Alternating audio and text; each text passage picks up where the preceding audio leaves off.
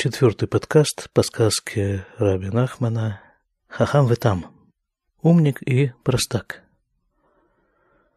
Кратко напомню, были двое друзей, один из них умник, другой простак, которые жили вместе в детстве, учились вместе, а потом пути их разошлись. Разошлись они после того, как их отцы обеднели и сказали им, что они больше не могут их содержать, вот пусть сами и пробиваются как могут. И вот простак выучил ремесло сапожника, стал сапожником, а умнику, ввиду особенностей его умственной деятельности, такое занятие показалось слишком простым, и он поехал сначала в Варшаву. В Варшаве ему приглянулась работа рассыльных в лавках, торгующих одеждой. Но выяснилось, что эта работа при всей своей внешней привлекательности довольно тяжелая, физически тяжелая. А поэтому такая работа никак ему не подходила, и он решил просто попутешествовать по миру и насытить глаза тем, что происходит в мире, знаниями о нем. И он поехал сначала в Италию, потом в Испанию, и стал он, как пишет Рабби Нахман, «Валядезе нааса од хахаметер», то есть стал еще большим умником. И вот здесь мы его оставили, оставили мы его в таком состоянии. «Ваишев ацмо», и он призадумался. «Каэт рауй леабиит аля тахлит». А вот теперь хорошо бы все-таки решить, а что самое главное? В чем суть? И вот это вот, по-видимому, очень знакомая нам всем ситуация, ситуация, в которую попадают умные люди, когда они задаются вопросом, что делать, как жить и другими вопросами подобного плана. Вот давайте посмотрим, как выглядит этот мыслительный процесс. «Витхидахшов им философия шело малясот». И он начал думать со своей философией, что делать. Чистый Чернышевский. «Вишар бейнав лильмод млехет цореф базаав». Ему показалось, что хорошо бы выучить ремесло ювелира. Имеется в виду тот ювелир, который занимается золотом, золотых дел мастера. Заметим только вскользь, что вот когда мы читали о простаке, о его выборе профессии, там не было написано ни о каких размышлениях, просто ему нечем размышлять. Этот процесс не входит в сферу его деятельности, в сферу его восприятия мира и жизни в нем. Возникла ситуация, когда нужно зарабатывать, подвернулось ремесло сапожника, он стал сапожником. Здесь идет, здесь у мудреца, идет целая цепь рассуждений. «Шимлаха гдола венаа». Это, в общем-то, большая такая работа, большая профессия и приятная профессия, красивая. Ему очень важно, вот это ему очень важно, чтобы было красиво. В отношении внешней красоты. Помните, вот если пролистнуть несколько листов назад в этой книге, там сначала в его городке его прельстила красота большой упряжки со сбруей. Он пошел, устроился к этим купцам, поехал с ними в Варшаву. В Варшаве увидел совершенно сногсшибательный наряд рассыльных из магазинов одежды. Он устроился туда. Потом, когда выяснилось, что это тяжело, он поехал по миру. И теперь вот тоже он работает и рассуждает в области оболочки. Об этом мы говорили уже достаточно много. Так вот, это красивая работа. «Ваешба хохма», однако есть в ней особая мудрость, искусство. «Вегам им лаха ашира», и кроме всего этого, это богатая работа. Все-таки с золотом человек имеет дело. Что-то, может быть, оседает у него на пальцах после трудового дня. «Ву ая баравана вепилософ». И он был смышленый и философ. Но вообще слово «философ» у Рабби Нахмана – это чаще всего ругательный или, по крайней мере, насмешливый такой термин. Так вот, он как раз им и был, философом. но смышленым философом. «Вело уцрах лельмод амлаха камашаним» ему не потребовалось учить это ремесло несколько лет. «Рак берева шана кибель это аманут вынаса оман гадоль меот». В четверть года он выучил это искусство и сделался большим искусником, большим специалистом. «Вая баки бамлаха йотермина оман шелимдо». И он стал более искусным в этом ремесле, чем тот, кто его учил. Но очень способный человек, ничего не скажешь. В харках ешевацмо, афальпи шиеш биади млаха казо. И после этого он призадумался. Ну хорошо, есть у меня в руках вот это ремесло. Афальпихен, эйндай либезе. Несмотря на это, этого мне недостаточно. Айом хашув зот, пен безманахер, юкшав даварахер. Сегодня это важная профессия. Кто его знает, может быть, завтра это будет уже не важно. Валях веймидацмо эцель штейншнайдер. Штейншнайдер – это наидыш, что это значит? Хиту велитуша ваним тавод. Это ювелир, который работает с камнями. Агранка. Он пошел и начал учиться вот у этого самого вот специалиста по отделке драгоценных камней.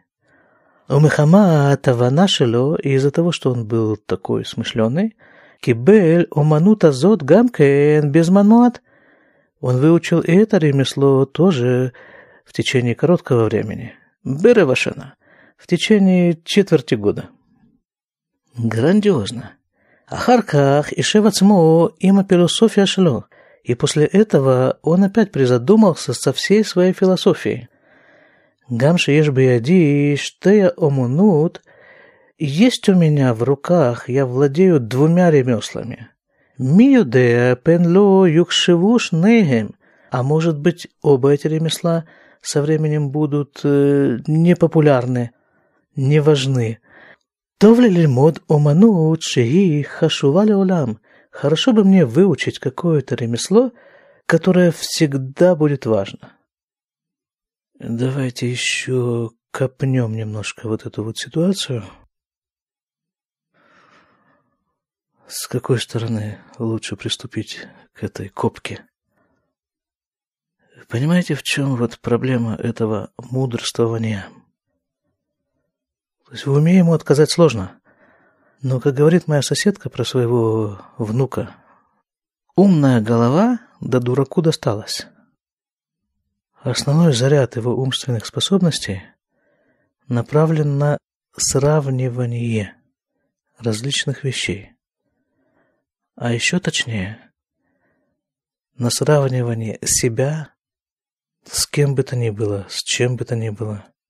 Вот этот термин, который постоянно здесь употребляется, хашув, важен, насколько важна эта работа, насколько важно это ремесло. Что значит важно? Важно в применении к нему, насколько он будет важным, он, владеющий этим ремеслом, насколько это повысит его статус. И в конце концов, именно вот эти размышления по сравниванию себя с кем бы то ни было и с чем бы то ни было, и ведут его в тупик, как это выяснится позже. И одна из инструкций по тому, как затолкать себя в этот тупик, и заключается в стремлении быть важным, а по возможности самым важным. Теперь давайте копнем еще на полштыка, вглубь. Вот когда речь шла о сапожники. Что такое, по сути, ремесло сапожника? Он шьет обувь. То есть, фактически что? Он помогает людям продвигаться. Без обуви ходить сложно, далеко не уйдешь. А тут как раз сапожник.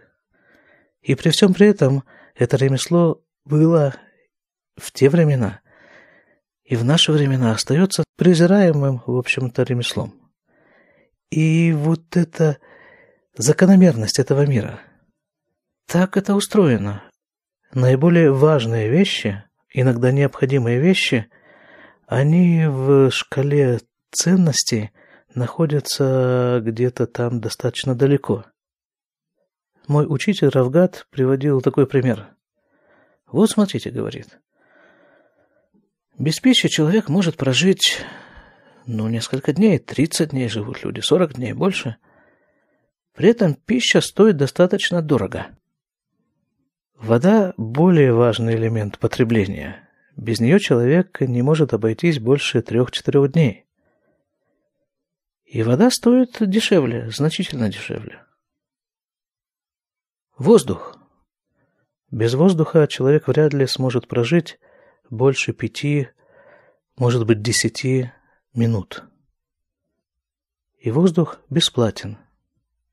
Пока, по крайней мере.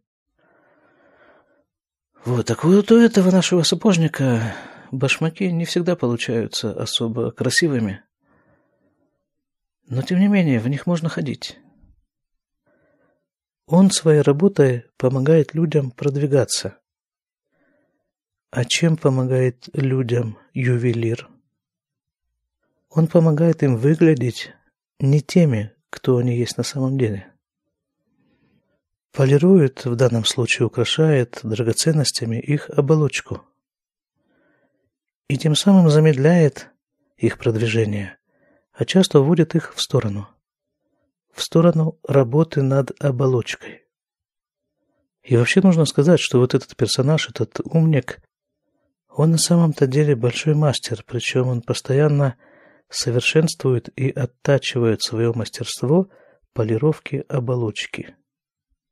И совершенствование в этой области приводит его вдруг к неожиданному выводу, что этого мало. Будучи умником и философом, он понимает все-таки, что оболочка недолговечна, и нужно найти что-то такое, что было бы всегда важно и нужно. Вехака арбе авана у философия шело лельмод дактарай. И он поразмыслил со всей своей сообразительностью и философией и решил, что нужно выучить ремесло доктора.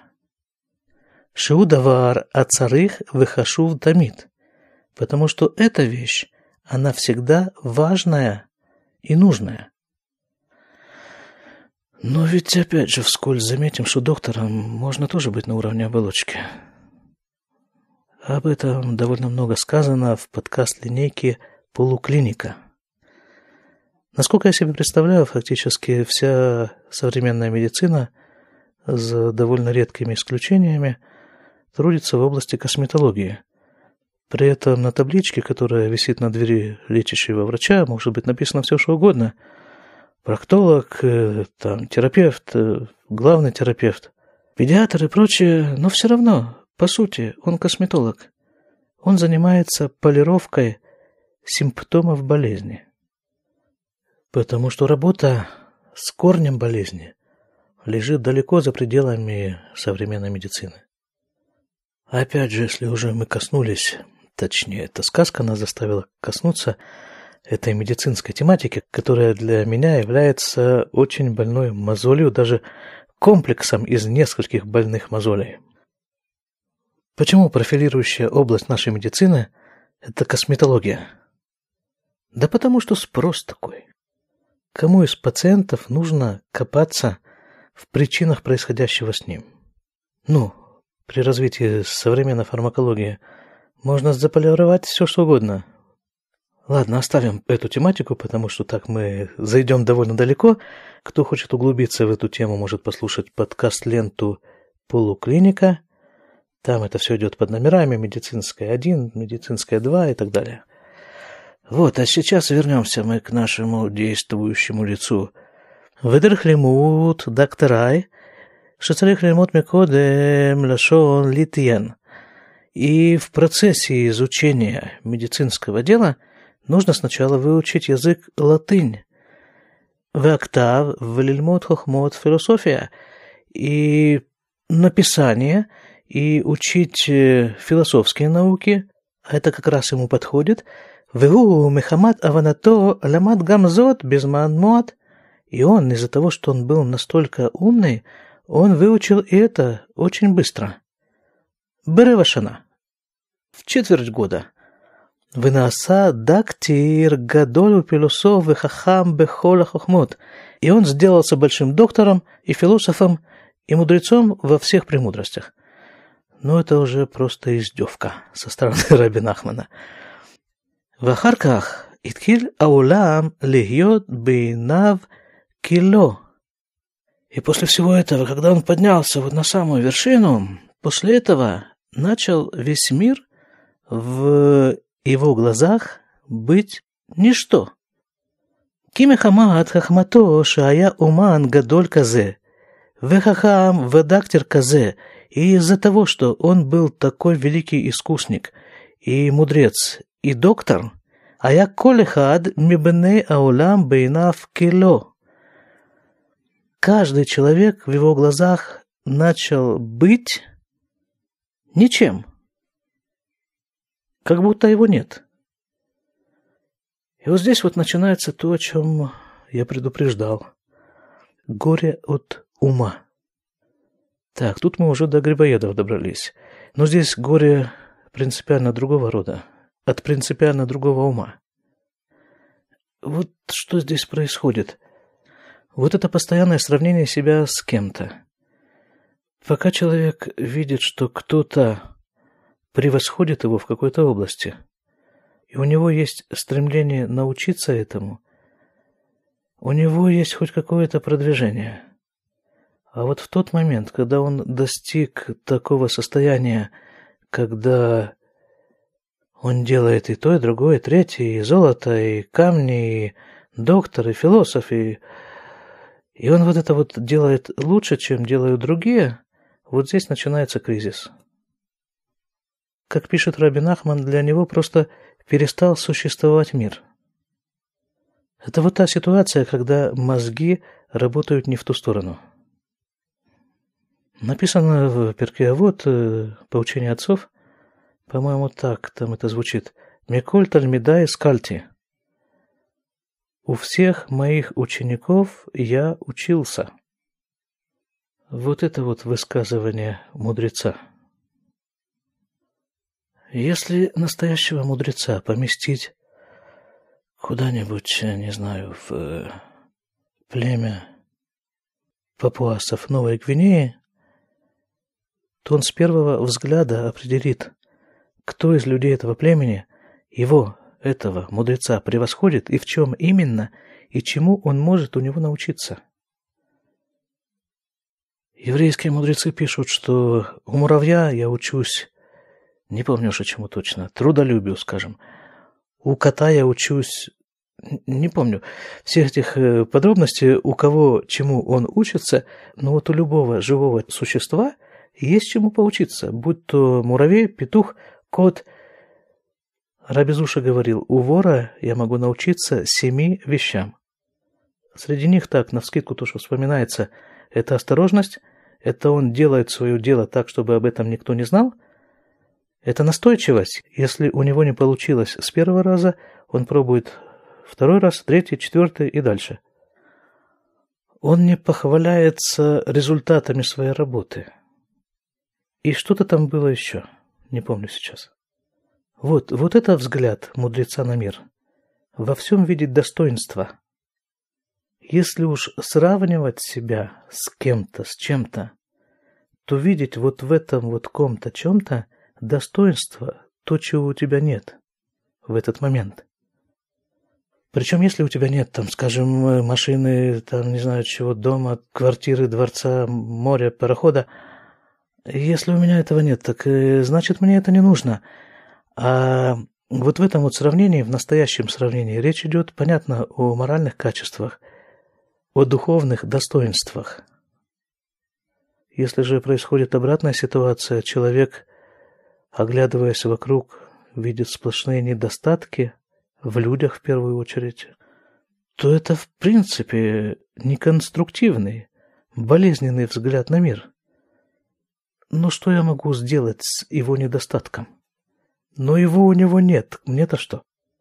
Его достоинству я могу научиться, по крайней мере, попробовать научиться. А если это недостаток? Но даже если я обратил на него внимание, зачем мне это дальше мусолить в голове и, может быть, даже рассказывать другим людям о этом недостатке? Что мне это даст? Как это меня продвинет в ту сторону, в которую мне нужно продвигаться? Ну хорошо, давайте, наверное, будем заканчивать на сегодня. Опять мы его третий, по-моему, уже раз оставляем вот в этой ситуации размышления. Хотя раньше он размышлял над тем, что ему делать и в какую сторону двигаться, то теперь он уже додвигался до такого состояния, что он размышляет, а что теперь дальше вот с этим совсем делать. Когда, по сути, он оказывается единственным человеком в мире, которого, в общем-то, тоже для него не существует. Тяжелая ситуация. Еще вот перед тем, как уже окончательно попрощаться, я напомню вот эту идею, о которой говорилось уже тоже несколько раз, что в каждом из нас с вами есть свой хахам, этот вот умник и свой там. И задача человека в том и заключается, чтобы выбрать между ними двумя. Вот кто он сейчас, вот в этот данный конкретный момент.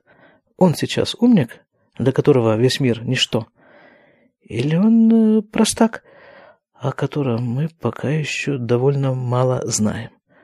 Но ничего, с Божьей помощью скоро мы с ним встретимся опять. Всего хорошего.